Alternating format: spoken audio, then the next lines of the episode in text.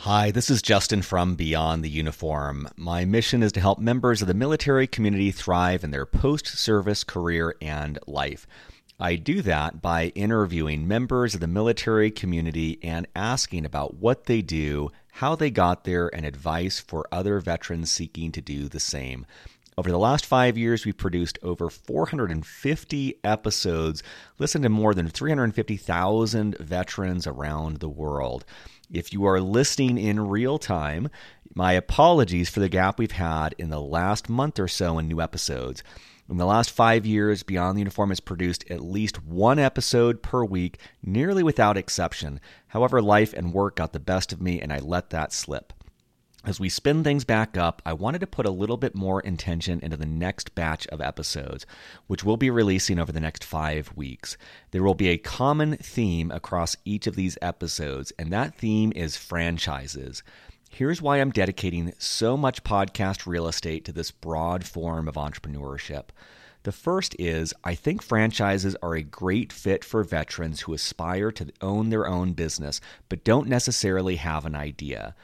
I am a veteran who left the military, went to business school, and then spent the last 13 years starting and running my own companies from scratch. Obviously, I love that. However, sometimes I think about what it would have been like had I left the military and instead of spending over $100,000 on grad school, had instead purchased a franchise. I'm someone who loves to learn by doing, and my perception of franchises is that you do exactly that. You have some quote unquote training wheels helping you with marketing, hiring, policies, etc., but you also get to run your own business. Additionally, unlike a startup that you build from scratch, with a franchise, you more quickly get to running a large team. That's something that took me years and hundreds of mistakes to do on my own.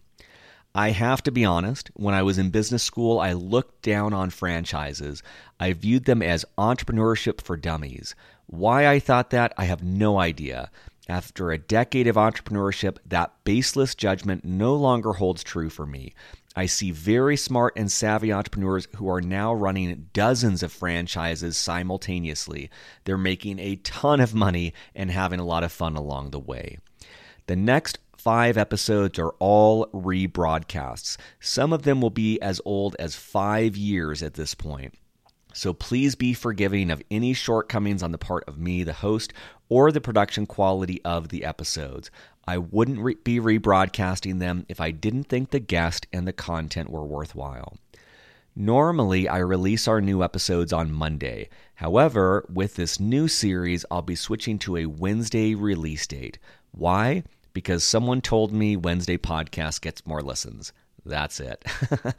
uh, if you're interested in, if you're not interested in franchises, I do have two thoughts for you. First, we obviously cover more in each of these episodes than just franchises.